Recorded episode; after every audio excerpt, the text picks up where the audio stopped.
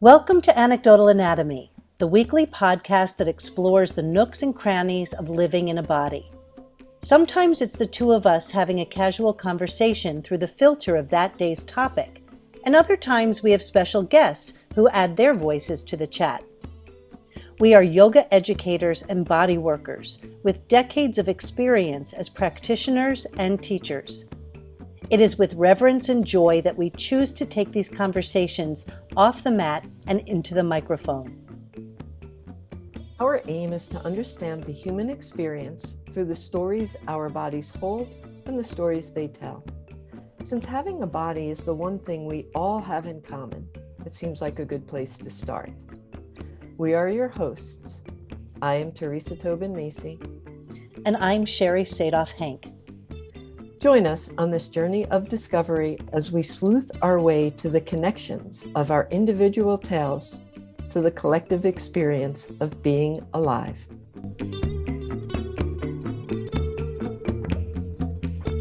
Hi, everyone. Hope that you are doing well. And this is being recorded at the end of August, just on the cusp of September. So, when our next episode, which will be 37, drops, it'll be September 1st. So, you know, eh, we're in a heat wave over here in the East Coast. I hope you're enjoying it. enjoy, enjoy.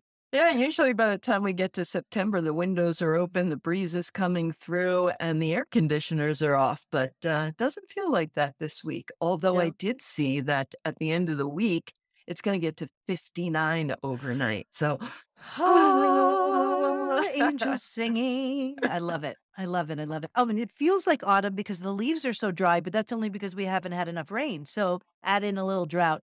Mm-hmm. Yeah, yeah, the Delaware River is low. It is. It's oh, I can't yeah. wait. Um, you know, there's something about rainy days that I really, really like, especially when it's warm. I kind of just want to go out, like walk and dance in the rain with the, all of the heat we have.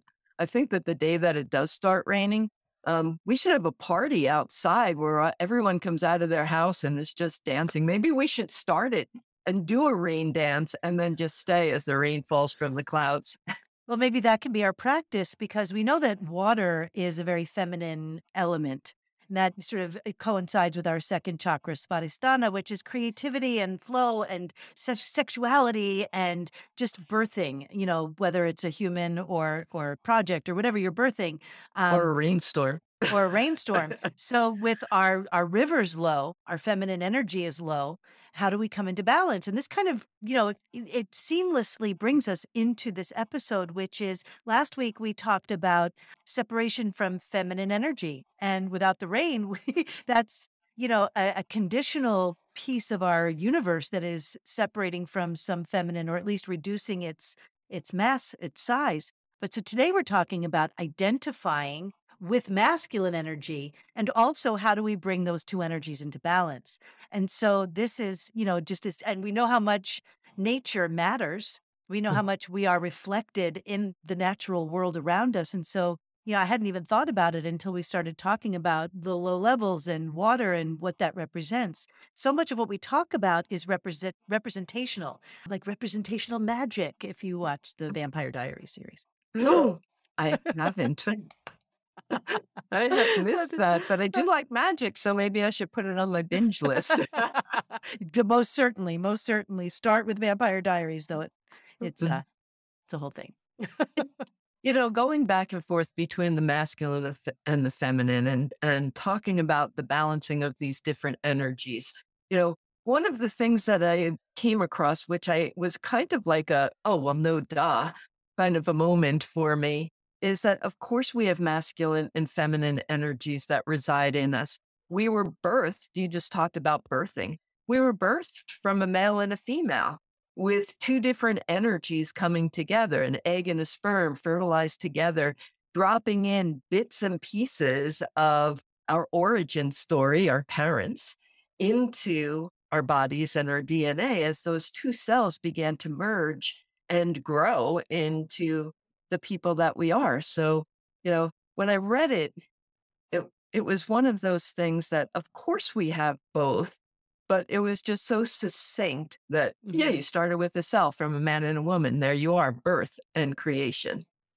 and not limited to the combination of cells from our parents because they there's generational DNA that uh, my brother once said he, that it's fascinating to him how many possible combinations of DNA are out there. The the possibilities are, you know, almost limitless. But I don't really know the science around that. So I'm just going to use that as an anecdote and move along, move along. yeah, we'll move on. Thank you for sharing your bit of wisdom for our podcast, brother. oh, I just I love him so much. so smart. So he would have a better answer. He would have a full explanation about how and why and how this. Yeah.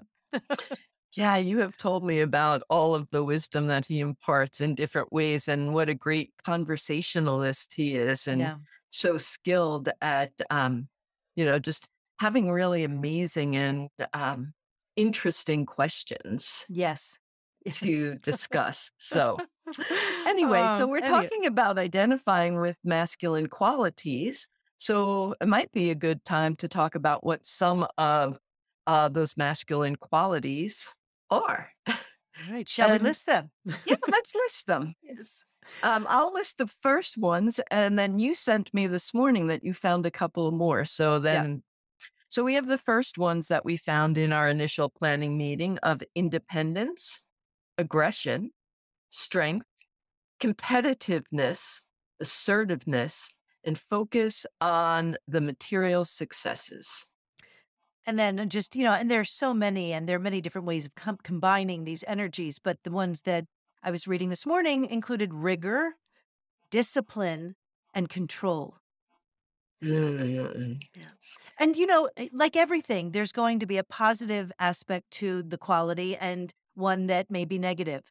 And again, that's a balance. And there's, you know, eh, eh, for a person who is curious and exploring the whole idea of binary choices and what it is to live in this dualistic world, you know, in spirituality, there's this idea that maybe we can ascend to a point where we live in a non dualistic world. And that kind of trips me up a little bit because can't really have light without darkness. I don't know how that would work or why we would want to attain something almost so sanitized. If that's the right word, I don't know if it is. It is, and when we're you were talking about the the balance that with every quality it can be both an asset or we can get so connected to it that it becomes maybe a little bit of a liability. And while you were talking, I kind of noticed our backgrounds. So for anybody who um, watches our teasers and you get to actually see us, my background is kind of stark and white. I don't even have a picture hanging on my wall yet. And um, so this, you know, I'm looking at it thinking, well, this is a symbol of control. I have everything like really pristine and clean and uh, with nothing there. And then in contrast to your background, which is filled with color and books and our beautiful anecdotal anatomy sign and a skeleton in your background and all um, i think you even have a crystal ball Yep, I do. And I'm holding it in the palm of my hand right now. there you go. There's your crystal ball. so, this idea of me identifying with control and having things orderly around me helps me not feel stressed. That when I come to my workspace, I know where things are. When I come into my home, I know where things are. Everything is kind of orderly and in its place. But I also have a tendency to forget that there's no real control over a lot of what happens in life. So, although I feel like I want to control, identifying with that masculine quality that I hold on to, um, there's also my practice of recognizing that I'm not in control of anything that's going to happen or other people's actions or decisions. So, control has its place in keeping my environment in a way that feels stress free and able for me to be creative. But out of balance, I might feel that I have to nitpick every situation to make sure that I can control it. When in reality, it's just an illusion. Control is an illusion. And also, let's keep in mind how long have you lived in your space? Uh, I moved in on July 1st. Did So- Yes, July 1st. so So, it's Two months. two months. I've been here 20 years in this house. So I've had a lot more time and you've moved from an RV. I mean, you've you had already sold all your stuff. I've been accum- on the path of accumulation for 20 years.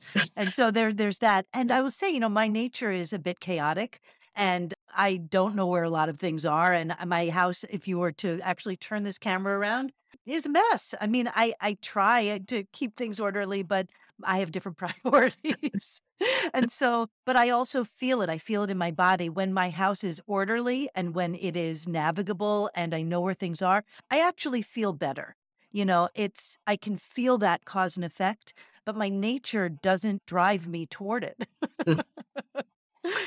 Mm. so again, coming into that balance of the the masculine and feminine energies, we can have control, but have control with um, with limits to it. That it mm-hmm. has to be balanced by a little chaos, or not even a little chaos, maybe control or the practice of surrender, and to have a little bit more of a peaceful flow where you are open to allow things to happen kind of spontaneously rather than in a controlled way. Right, right, right. So I think, you know, these uh, identifying with male energy. You know, we both said it on this podcast that we both feel that we have an abundance of male energy that is at the fore. And so I will say that in ways that that has shown up for me is I over the years, I used to be much more passive aggressive. It's hard to be confrontational. It's hard to look someone in the eyes and speak a truth that might be uncomfortable. But I've worked really, really hard to get to the point where it is easier to speak the truth directly than it is to kind of pussyfoot around it and figure out other ways so that the other person can discover it on their own. That's just, again, that's out of our control. So if there's something I want, I am much more likely to directly ask for it which I think is more male. I've been on both sides of that and I can feel the ambiguity of my former way. Very rarely yielded the thing that I wanted. I'm not, I, I can be disciplined if I'm in a program and I, something that I'm doing, I can, I need the structure for the discipline to happen. So, for example, if I am in a class, Sorry, I, I, yeah, oh, no, you go say hi ahead. to Luna. Are you saying hi I, to Luna? I just wanted to interject here that while you're talking about male energy, Luna, who has a feminine energy name, has decided it was important for her to speak up. Uh, and Well, the known. UPS guy is outside, so yeah, no, absolutely. Luna, she's the moon. She was gotten on the a new moon, and she is she is beautiful, and she is a she, and she is. Sorry to interrupt. But she does. She has a lot of masculine energy. Oh my gosh, she's our guard dog. She's the one who you know lets us know when there's potential danger when it's you know the deer out front eating our hostas. Um, she she shows her strength and assertiveness, she the masculine sure. qualities that she has within her. Absolutely. But so I'm a Cancer. I was born in the beginning of July. And so I also have this, I'm governed by the moon. I think my rising is Scorpio. I think I've got some fire in there too. So water and fire, it's pretty steamy. And, but I'm very sensitive. And uh, the, my, my female characteristics and qualities, yeah, I, I are abundant as well. I mean, it's, I think for a time when we show up in the world and uh, we're looking for allies in the world. They tend to be male. The structures tend to be male. And so I think for a while I was minimizing my own female energies. Like it took me a long time to realize that heart on sleeve is a beautiful fashion statement, that vulnerability is strength, that being able to to cry or to be real, the authenticity of the moment I think to be able to express that in its fullest form is a beautiful thing. And that in our culture, we've tended to sort of see that as, you know, weakness or, you know, not something we want to show because you won't be able to move forward or whatever it is. My dad, speaking of male energy, would you reminded me with what you said. He would say you don't have to wear all your emotions on your sleeve. You know, you can you can hide that last card and uh, just play it when the time is is appropriate. Well, let me say the boundaries are important. And that's a male thing, I think, to create those boundaries. And so there is a time and place. It's not about regurgitating everything all the time onto everyone. You just don't want to, you know, vomit your shit on people all the time. Vomit. Did I mix metaphors there? yes, you did. yes. Okay. But you know what I mean. You know what I mean. Uh, yeah. yes. So I mean that you know, hearing him, he I, I think that was a pretty good balance that he was suggesting. Hello. And then there's Hello, sweetie, sweetie. sweetie, who I have renamed Saraswati, Saraswati, Saraswati, Saraswati. Um, yeah, she likes to get in on it when Luna goes nuts. Da, da, da, da, da, da, da. I don't even know if the listeners can hear the dogs just with the Oh, background stuff. Uh, we can hear it, so this is good. We have competitiveness, assertiveness, ah. strength, a Yes. little tiny bit of aggression, A little bit, a little a bit. little oh tiny bit there. Oh You know, man, it- it's funny about this competitive ah. piece. I have always denied that in myself. because you know I'm a peaceful, grateful dead, a hit, you know, deadhead hippie. That's the kind of image I have of myself. But when I realized I do have an edge, and when I realized that I do have this competitive thing, I recognize where it lives. It doesn't live everywhere. I do have that kind of, you know, yielding. You, if you need that card, I don't need this card. You can take it. You know, if we're playing cards or if we're doing whatever. Word games, forget about it. Backgammon, I you are mine. Um, but there are certain games that I do sort of get competitive, and it's fun. I don't get competitive in a mean way. I get I allow that masculine energy of competitiveness to be tempered by a kindness and a love and a certain feeling of you know inclusion. And so you know, there's it. It can be fun rather than like fuck you. Like I'm going to get this. I'm going to you know tear through this. Uh, but the same energy, and we talked about this in season one when I did all of those tests for my Ayurvedic dosha, you know, whether you Pitta, Kapha, or Vata, which is earth, air, and pit, uh, fire. So the fire piece, the Pitta piece, in every one of these seemingly ob- uh, they're not objective tests. You you take them; they're completely subjective. They're yes and nos, or you know, multiple choice. But I never felt like I fit into any of the the choices that I was given. I was a combination of these choices, and so I would get into this whole mind game of which one do I choose? Who am I? And so, in that subjective lens, that I saw myself as this sort of eh, lazy going, peaceful loving hippie girl, that I never came up with any pitta. There was no fire. This is a masculine energy that I did feel a certain abundance of, but never admitted it. Couldn't feel it. Couldn't couldn't make that connection until my Ayurvedic teacher came and said, "Honey, I knew you were pitta when you walked in the door." You know, and then she took my Ayurvedic pulse and she did all of the things. And so, what was it that that I didn't see or that I was unwilling to accept in myself, even though I kind of already accepted it. It's really weird. But once I got into that pitta energy, I started getting shit done. I started living my my mission. I started living into my passion a little bit more. And I was more active than passive, which required that I up level some of my masculine energy. Yeah, the the dosha test, all of those tests, they always confuse me, and I think that for me, it depends on what day I'm answering the question. They're very subjective, and it seems to change. And I know that there's this competitiveness that I feel. I often feel like my competitiveness is with myself. It's setting the next goal, having the next thing to do, finding the strength, you know, accomplishing. And I think that, you know, when I really pay attention to that, that is the abundance of male energy, this looking to focus on material success and being able to be good at the things I do which is interesting because what I do has a lot of femininity and feminine qualities. Being a teachers have qualities of nurturing and uh, you know guiding uh, students.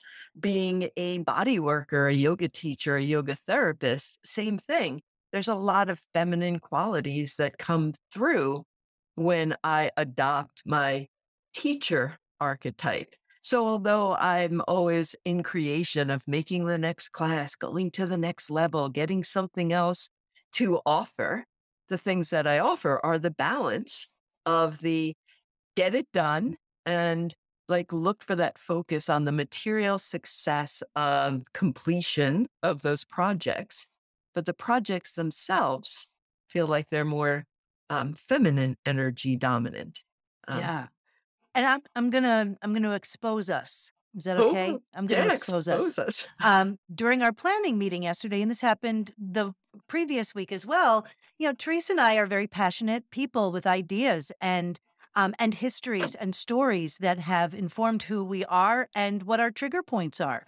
And we had a moment in each of these planning sessions that it got a little hot, it got a little heated, you know, and we both knew it. We both were recognizing it and we both surrendered to that energy of kind of, you know, getting there and getting in and, and trying to kind of, I'll speak for myself, trying to be heard and prove my point a point that we both ultimately agreed on, a point that we both were ultimately, you know, just trying to be heard on.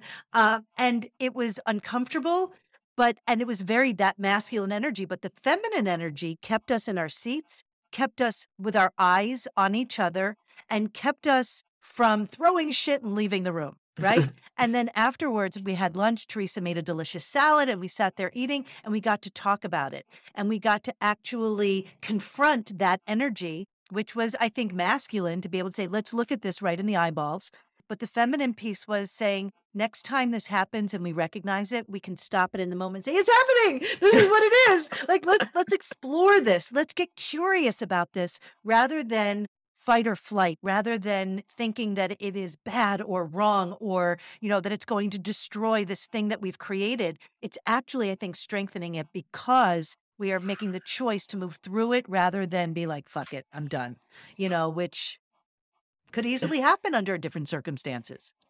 There's so much curiosity about when those things happen in our planning sessions and when we're talking, mostly because um, 90% of the time we come at things with different views and different perspectives. And we just kind of sit back and go, I didn't really think of it that way. And we hear each other with open minds, open hearts, and um, embrace the new learning. We we step into the seat of our students and each other's student, and we have the conversations in calm and um, accepting ways with a curiosity.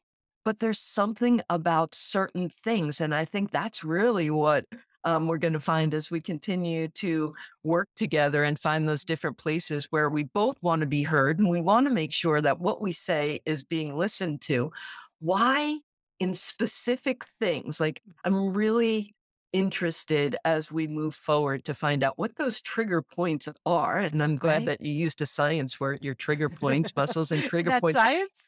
Well, trigger points in the muscles? So a trigger point in a muscle is a hyper irritable bundle of nerves that is firing but its firing sequence and how it's firing is kind of erratic and so we get pain patterns that are far away from the actual point of the trigger point.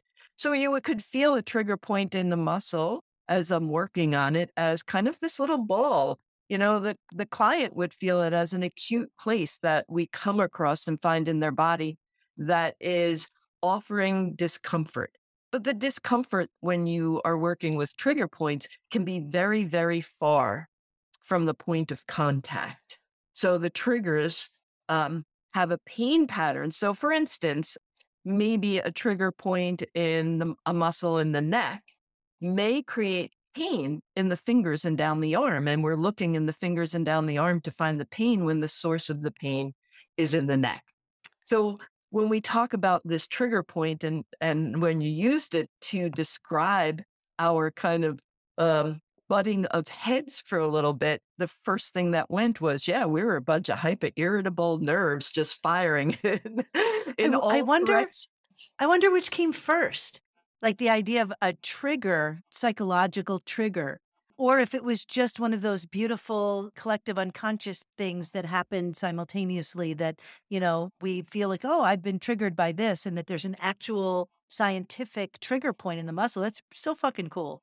yeah. That is so cool. And then it's a hyper irritable bundle of nerves that's firing in all directions, which is kind of the definition of people misunderstanding and feeling like they're not heard. They get louder and, and they it, fire. And that it's so far away from the origin story of the actual explosion or the the firing. That's really really cool. Yeah. So I can't wait to find out uh, you know, in these times that we get triggered, what is that very distant thing mm. that is coming up at that point? Because, like you said, we were talking about the same thing. We were in agreement, but yet we were both wanting to tell the story in our own way, in our own words, even though we agreed with the main point. So this brings up a question that I'm just thinking about. Well, ego, and I know that my ego sometimes can be pretty fragile. You know, the ego piece, not the sense of self, but the outward ego, the one that we talk about, and you're like, you know, check your ego, check the bigness, check your the size of your head, that kind of thing. Not the ego that is the sense of self that was more Freudian, um, ego, id, super ego, that thing. But this this idea that uh, the masculine uh, things that we're talking about are external the external successes, the external vision of oneself, the Mhm. external things. But that sense of self of ego is internal. It's looking for, you know, answers. It's, you know, asking questions. It is, you know, sort of an expansion from within. And so there's a masculine and feminine aspect to the ego as well. And that kind of leads right into uh, this quote that I wanted to read from the Elephant Journal that you had said sent to me to review because you found it and it was uh, so amazing and so much information.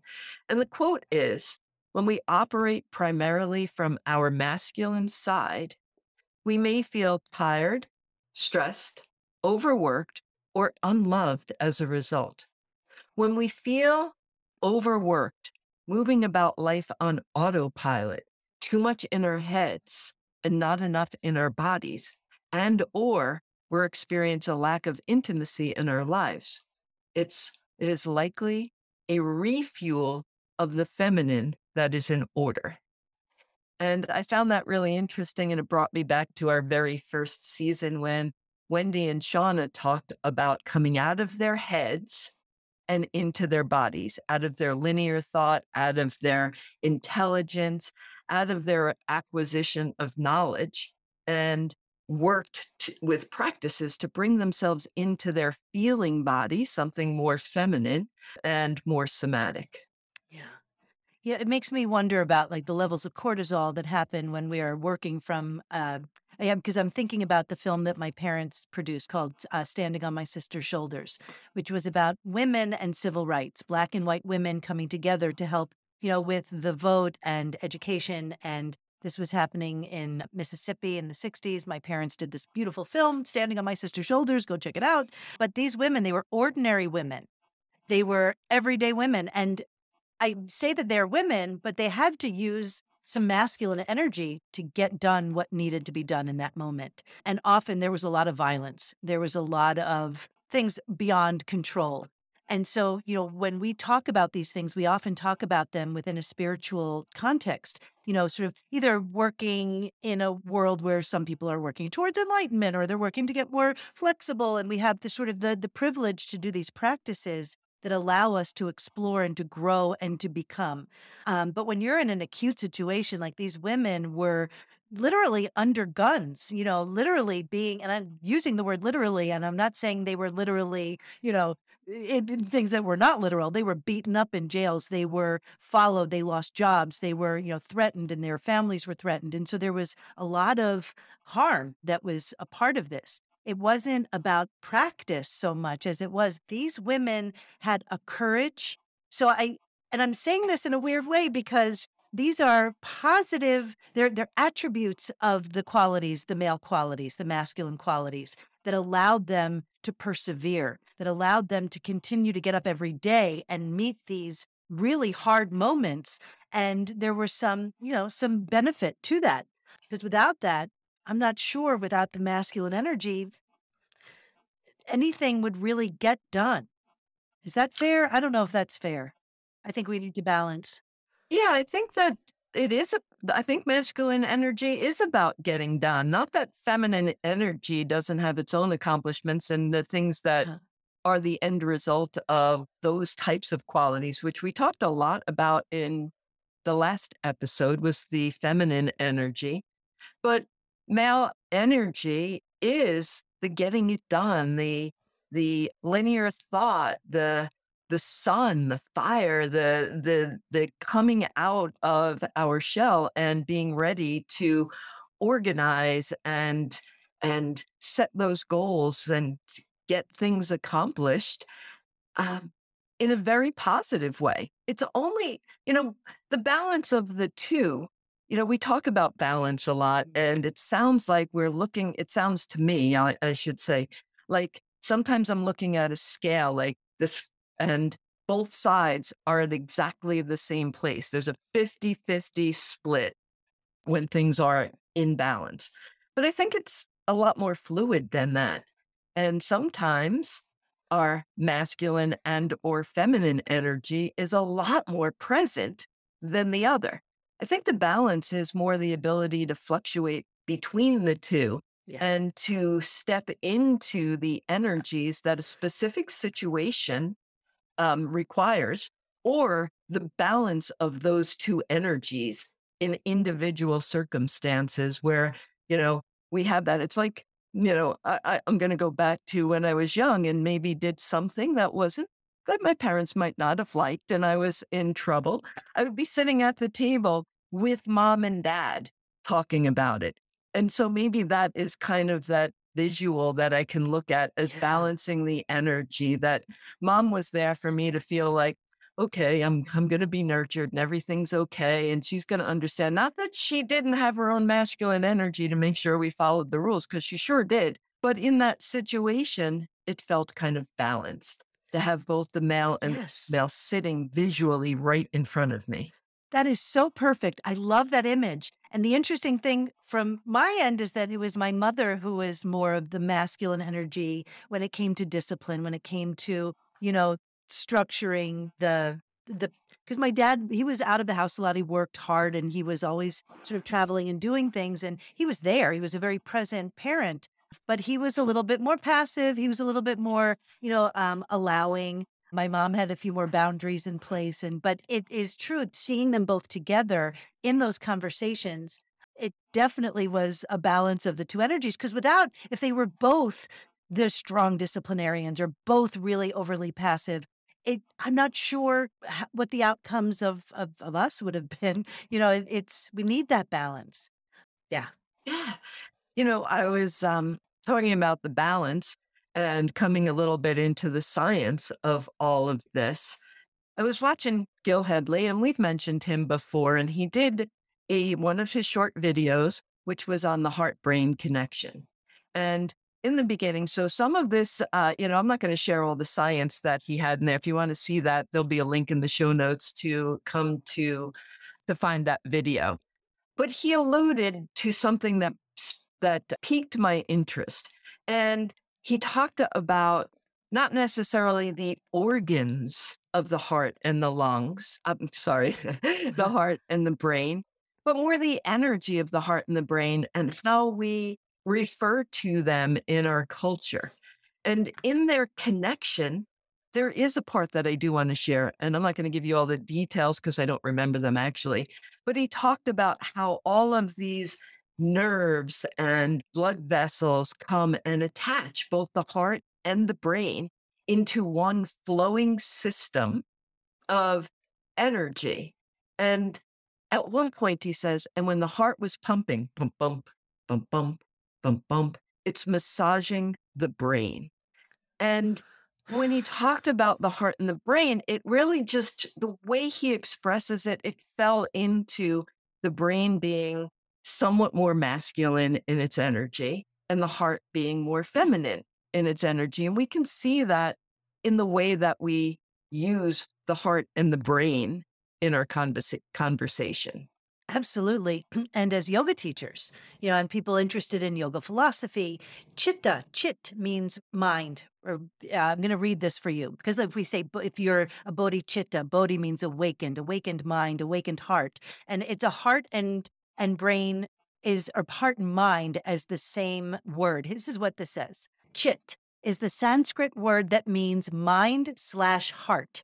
By heart, we mean not the four chambered muscular organ, but the abstract sum of our emotions, thoughts, and feelings, our conscience, our consciousness, our soul. And this is from Chittakala. Chittakala is what that quote is from. But I always found that interesting because I remembered someone saying to me a long time ago, early in my in my teaching, that heart and they said brain, but heart, mind. We can get into a conversation about that too at some point, but that they meant the same thing. And I thought, what a beautiful thing when you're, you know, you're trying to make a decision about something. We often think it's coming from a cerebral place, but then we have a gut feeling about it.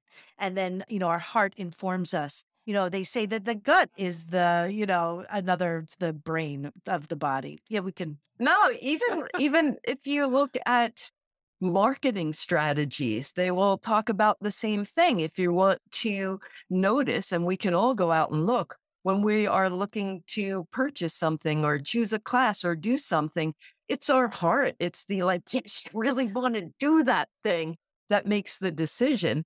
The brain will figure out the logistics of how we can get it done.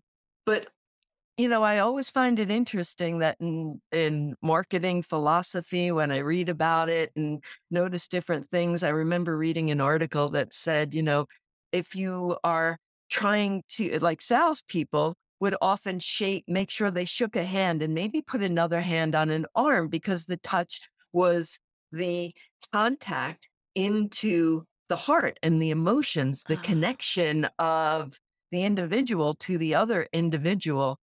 So that we recognize that when we really want to do something, we already know the answer.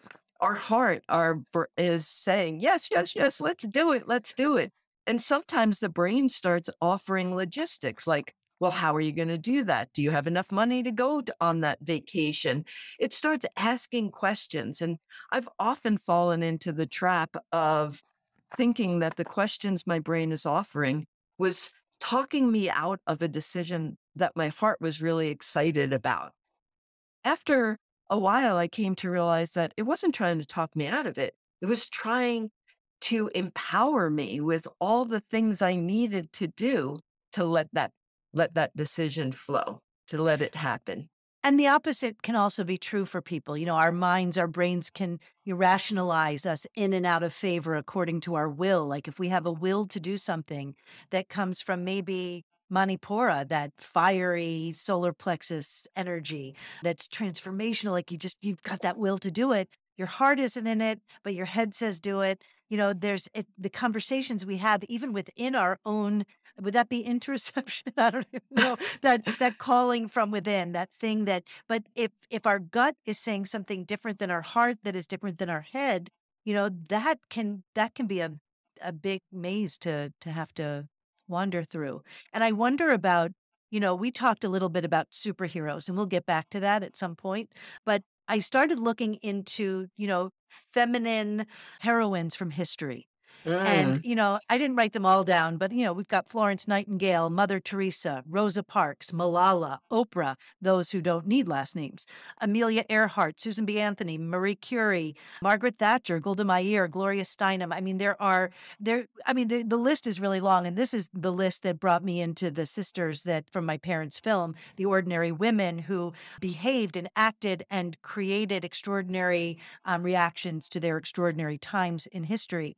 But I wonder about these women and the masculine energy that was required in order to fulfill their missions in the world. And, you know, I don't usually think of masculine energy when I think of Mother Teresa, mm-hmm. but she showed up in some very dark places that I'm not sure feminine energy is inclined to to go into. So, but I don't know. These are just conversations. But to kind of think about women in history and think about this is my practice. I'm going to throw it in here because I was thinking about it earlier. That if you're sitting, you can sit with it, you can write it, you can dictate it, whatever you want to do with a memory in your life where you achieved something that you set out to do. And to kind of what is it that we do? Not micromanage. We're reverse engineering. Right. Thank you, Stacey Brass Russell, passionate prosperous. We're reverse engineering this idea of how it is we got to achieve that. What were the qualities that we needed to access from within our own selves in order to achieve these goals? And how were they balanced by the opposite energies? How were they both informing this? So, in, in line with the, the theme of this particular episode, how did you identify with the masculine, but also how did you balance it out with your feminine qualities? So I will say that, you know, I didn't actually achieve a thing from those times. I've told these stories in season one, but asking for a raise, I didn't get it in either case, but I Mhm. asked for it. And I that uh, empowered me to set a precedent so that in future situations, when I was required to be in an uncomfortable situation and ask for something I felt I deserved, I knew I had put a paver down and I could walk that path. That there were many instances in my life where I had to show up and even maybe override some of my instincts, my feminine energy instincts, my my July birthing instincts in order and uncomfortable, hard, not things that were natural to me, but that I knew I needed to do in, in order to move forward. And so those were the kinds of things. What did these women of history do? What have you done? What have you done for me lately? Come on. What are you doing? Yeah, the reflecting back on the different things we've accomplished in our life and what it took to do them, I really do think it's going to show. I love that practice because I think as we look back, it's going to show the balance. It might show the fluctuation between male and female and how both contributed mm. to that accomplishment. When I was 44, I decided to leave the profession I was in for 20 th- the past 23 years and start a new one. And I took with my with me all of the business the, that I learned in dentistry, all of the business management and practice management and skills of assessment and treatment planning and all of these how do you organize this business with me from dentistry into my next profession which was massage therapy. And so I entered with this strong foundation of skill and accomplishing uh, and focusing on that material accomplishment of running a practice. But the modality that I chose was healing touch, that I complemented it with healing touch and massage techniques and bringing people out of their brains and into their bodies into more somatic experiences to understand the communication that was going on in their body. Um, often the communication was one of discomfort when they came to see me. So, you know, I changed. That was a really like difficult decision for me to make that I had to kind of gather up my male energies of independence and and strategy to be able to make that decision and make it work. But I softened it up with healing touch and nurturing and nourishing. I love it. I love it. All right, we're gonna switch. well, Before we switch gears, I want to touch on the superhero thing ah. because we talked about this a lot yesterday. And you know, I grew up with Batgirl and you know Catwoman and Wonder Woman. These were my my models. These were my heroes growing up. My sheroes, my heroines, however you want to classify that. And I was looking at it, and just today I was having some fun and like Batgirl. She has no supernatural powers. She was just trained to be beyond her peak performance in speed and flexibility and strength. So that's very yogic too. You know, this is this is Batgirl. She um flexibility and strength. In yoga, we're always trying to find the balance, sthira and sukha. In the language that we use, there's always this conversation of finding balance. So in this one, it's sthira and sukha. It's this the flexibility and strength. Yes. Could you explain for everybody what that what those terms mean, just in Oh. case they don't know? I am so sorry. Thank you. That's thank okay. you. Um, sthira is effort and sukha is ease. That is the the basic, very, very basic. I'll also put that in the show notes. Sthira and sukha. So if you want to explore a little more, hopefully, you know, we touch on certain things that will spark curiosity so that you'll go out and follow some links, go down your own rabbit holes and come up with your own conclusions. But so I love that she had no supernatural powers. Her power came from within, it came from her own conditioning that she was able to. So there's both feminine and masculine in her powers. She's got strength and speed, but she also has flexibility. Wonder Woman. So, Wonder Woman, who we talked about, and I know this is not a new conversation, it's been out there that, especially the Lynda Carter version, overly sexualized. You know, so there's an abundance, almost an extreme, absurd abundance of feminine energy in, but from the male gaze. It comes from the male gaze. It's not something that, that Lynda Carter probably said please can I have a costume that shows uh, my cleavage and, you know, that, you know, rides high on my thigh. I really want that. I mean, even Barbara Eden, when she played I Dream of Jeannie, they wanted, they, I, I guess the, um, the the TV company that it was on, they wouldn't. They had to sh- cover her navel at first. They would, and then over time, I think they lowered it, and you could see her navel. But that's sort of an opposite thing. Like on the one hand, they sexualized her. She's living in this, you know, very feminine, you know, bottle. But they also were afraid a little bit of the femininity. They're afraid of exposure, and so there's a different conversation to be had overly sexualized, not sexualized enough. How, what are we afraid of? And whatever. But Wonder Woman, what were her her strengths, her qualities? She deflected bullets. She had those bracelets that when the bullets came, she could deflect them. She wasn't shooting a gun. She was deflecting the bullets. She had a lasso that that encouraged truth, that had whoever she wrapped her lasso around, her golden lasso, that person had to tell the truth. That's a feminine quality.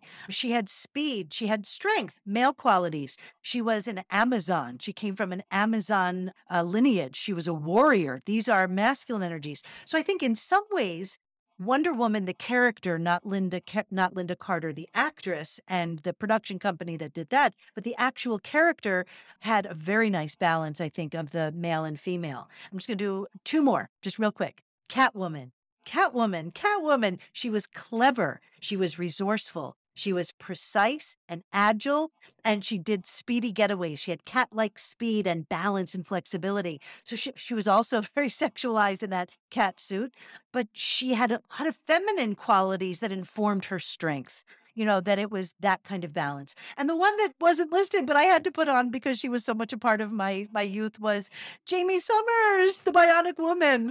Oh, I forgot about her. Jaime Sommers. Um, yes. So she also, I mean, she didn't have supernatural power, but they replaced her body parts with certain body parts with bionics that gave her strength that could bend steel. It gave her speed which are sort of the masculine qualities, but it also gave her. I am doing it. It's a it's a physical thing, so I don't know if it's going to come out in a teaser or not. But she would take her hair and put it behind her ear every time she would. The bionic ear would hear. I think the bionic man had the eye, and mm-hmm. she. So she would, you know, take her hair and put it behind her ear, and then you would hear the the extra sensory hearing. So again, they're they're balancing their superpowers with male and female energies, which I thought was pretty cool. Superheroes. yes. can't live them, can't live with them, can't live without them. yeah, but I think and correct me, I'm not really sure. Is that when was the birth uh in TV and such yeah.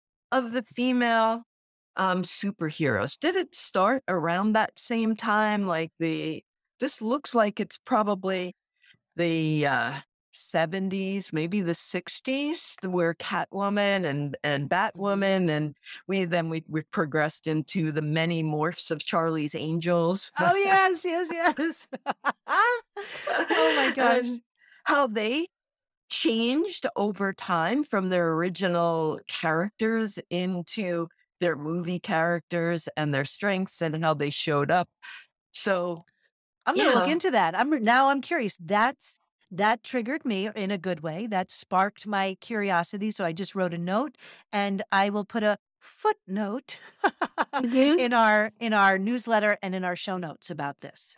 I think that's a really cool and interesting historical reference point.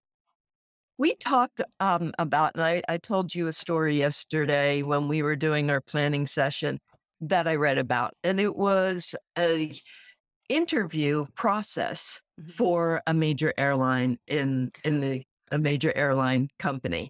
And what they did, like many companies do, is the first interview was a group interview. And I don't really remember the numbers, but I remember them to be a lot. So I'm going to use 42 as a number. And what they wanted to accomplish in that first group interview was everybody was asked to present a five minute speech or whatever they wanted to do as to why they believe they would be the good a good candidate to be a airline attendant. And about five, you know, people got up and they did their their presentation. And then there was a pause and the facilitators dismissed some people in the audience and they sent them on their way. They're like, okay, so candidate number, blah, blah, blah, blah, blah. Thank you for coming. They never even had the opportunity to do their presentation. And everybody was, you know, kind of put a little bit on edge. Like, why did they get rid of these people? And then a few more of the candidates got up and they gave their presentation. And after a couple, they did exactly the same thing they started to dismiss people, some who had given a presentation already and those who had not. And when everybody was finished, they were down to about eight candidates that were going to move on to their second interview. And they explain in the article and to these candidates that the purpose was not their five minute speech. The purpose was watching the people who were candidates and whether they were paying attention to the presentations and giving them their full attention or whether they were working on their own presentation when they should have been listening. Because the qualities that they were looking for were are you attentive?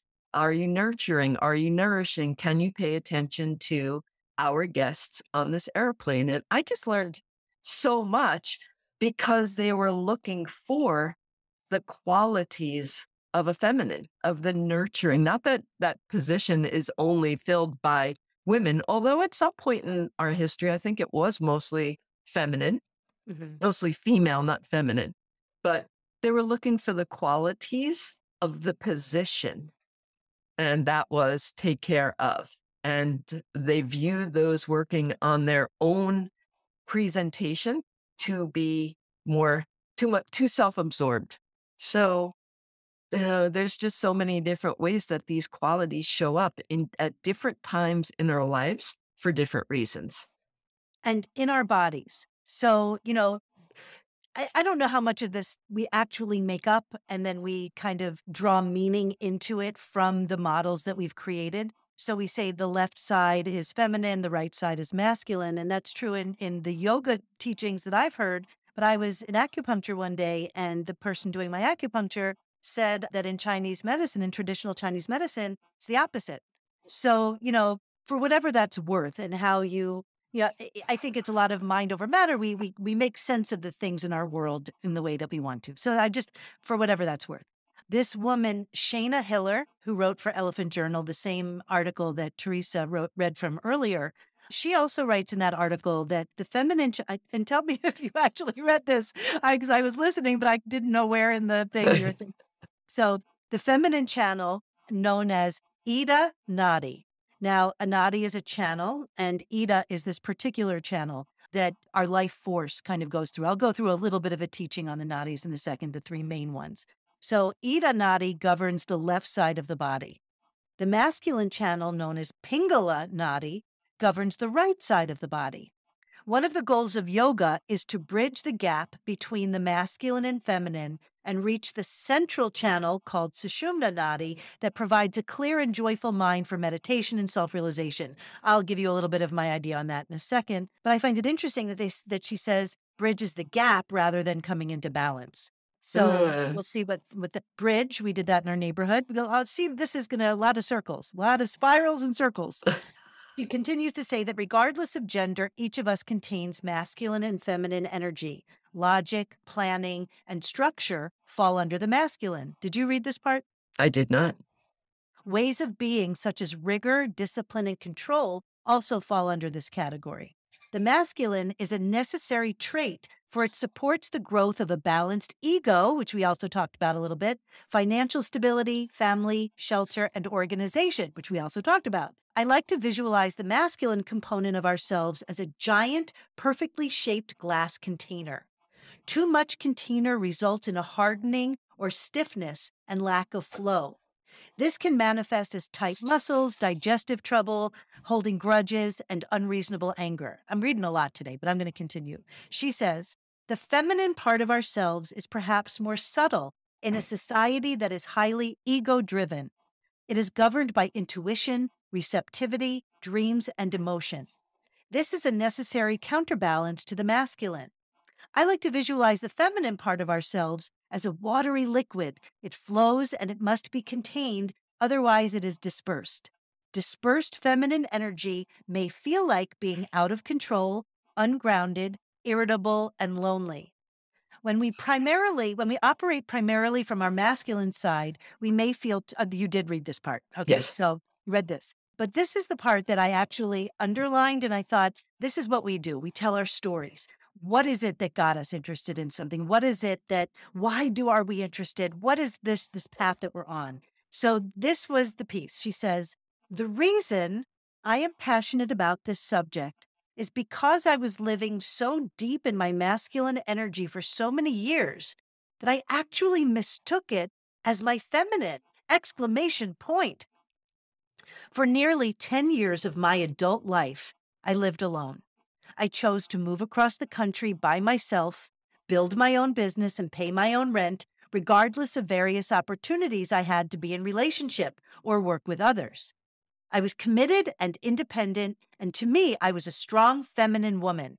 I followed a very strict eating regimen. Uh, I practiced yoga at the same time every morning and felt very successful in doing so. I was celibate and proud. She had all these very things that are about control. And the thing that I skipped was I followed a strict eating regimen and checked my weight at the same time every day. She practiced yoga the same. So, like all of these things that we do to combat the illusion of control. She says, perhaps I was strong or courageous in one sense. However, I was severely lacking in my ability to receive. I was constantly thinking, doing, planning, and the idea of softening never crossed my mind. And if it did, my logical mind would laugh at it. And we talked about this the conversation between our mind and our heart and even our gut. That laughter, I realized later, was fear fear of my own ability to truly feel into each moment. I was in self isolation mode and full on denial. She says, I remember at one point, I felt like I had lost all of my emotions. My mind was a one track mind, and I was so identified with it that almost nothing could penetrate it. I experienced high levels of anxiety, an eating disorder, and insomnia as a result. There's just one more little paragraph. Knowing that er- yoga, yoga, this thing that we both teach and practice for so many years, knowing that yoga urges the cohesion of the sun and moon parts of ourselves so we can experience our true nature, I decided to start learning more about my feminine side. I didn't just wake up and choose it.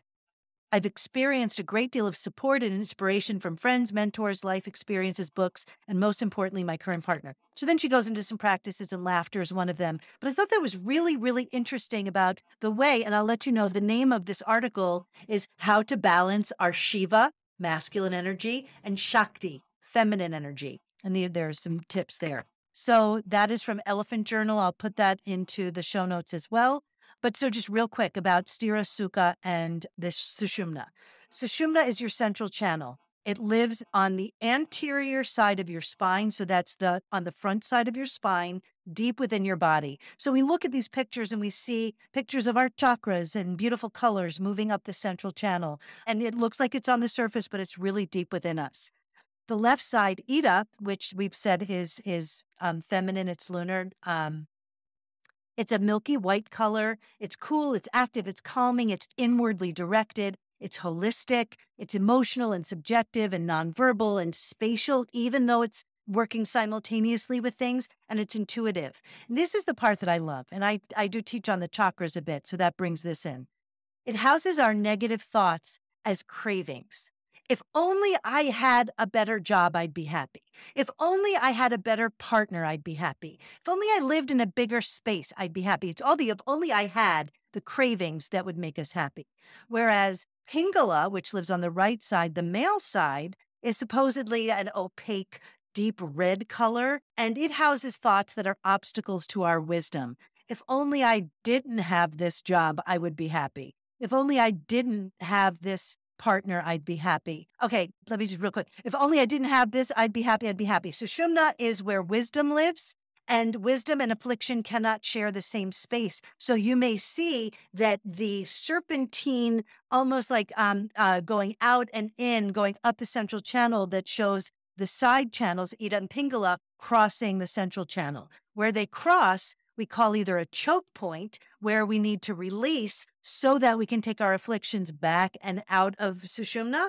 And in some traditions, like with Anodea Judith, when she teaches the chakras, we're either excessive or deficient and we need to come into balance. So this this also feeds into the whole chakra model. which we're not getting into today, but maybe we will another time.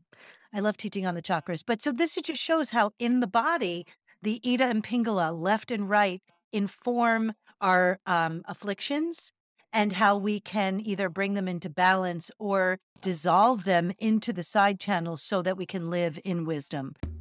Thank you for joining us today. If you like what you heard, please click the like and follow buttons and give us a five star rating wherever you listen. These ratings help our grassroots podcast to become more visible to more people so we can include more stories. Written reviews are like stars on steroids. If you are so moved, please write a five star review on Apple Podcasts. We are just getting started. So if there's something you'd like us to cover, please email us at anecdotalanatomy at gmail.com. Tell us your stories. We'd like to thank our editor, Judith George, Keith Kenny for our music, and Cindy Fatsis for our photos.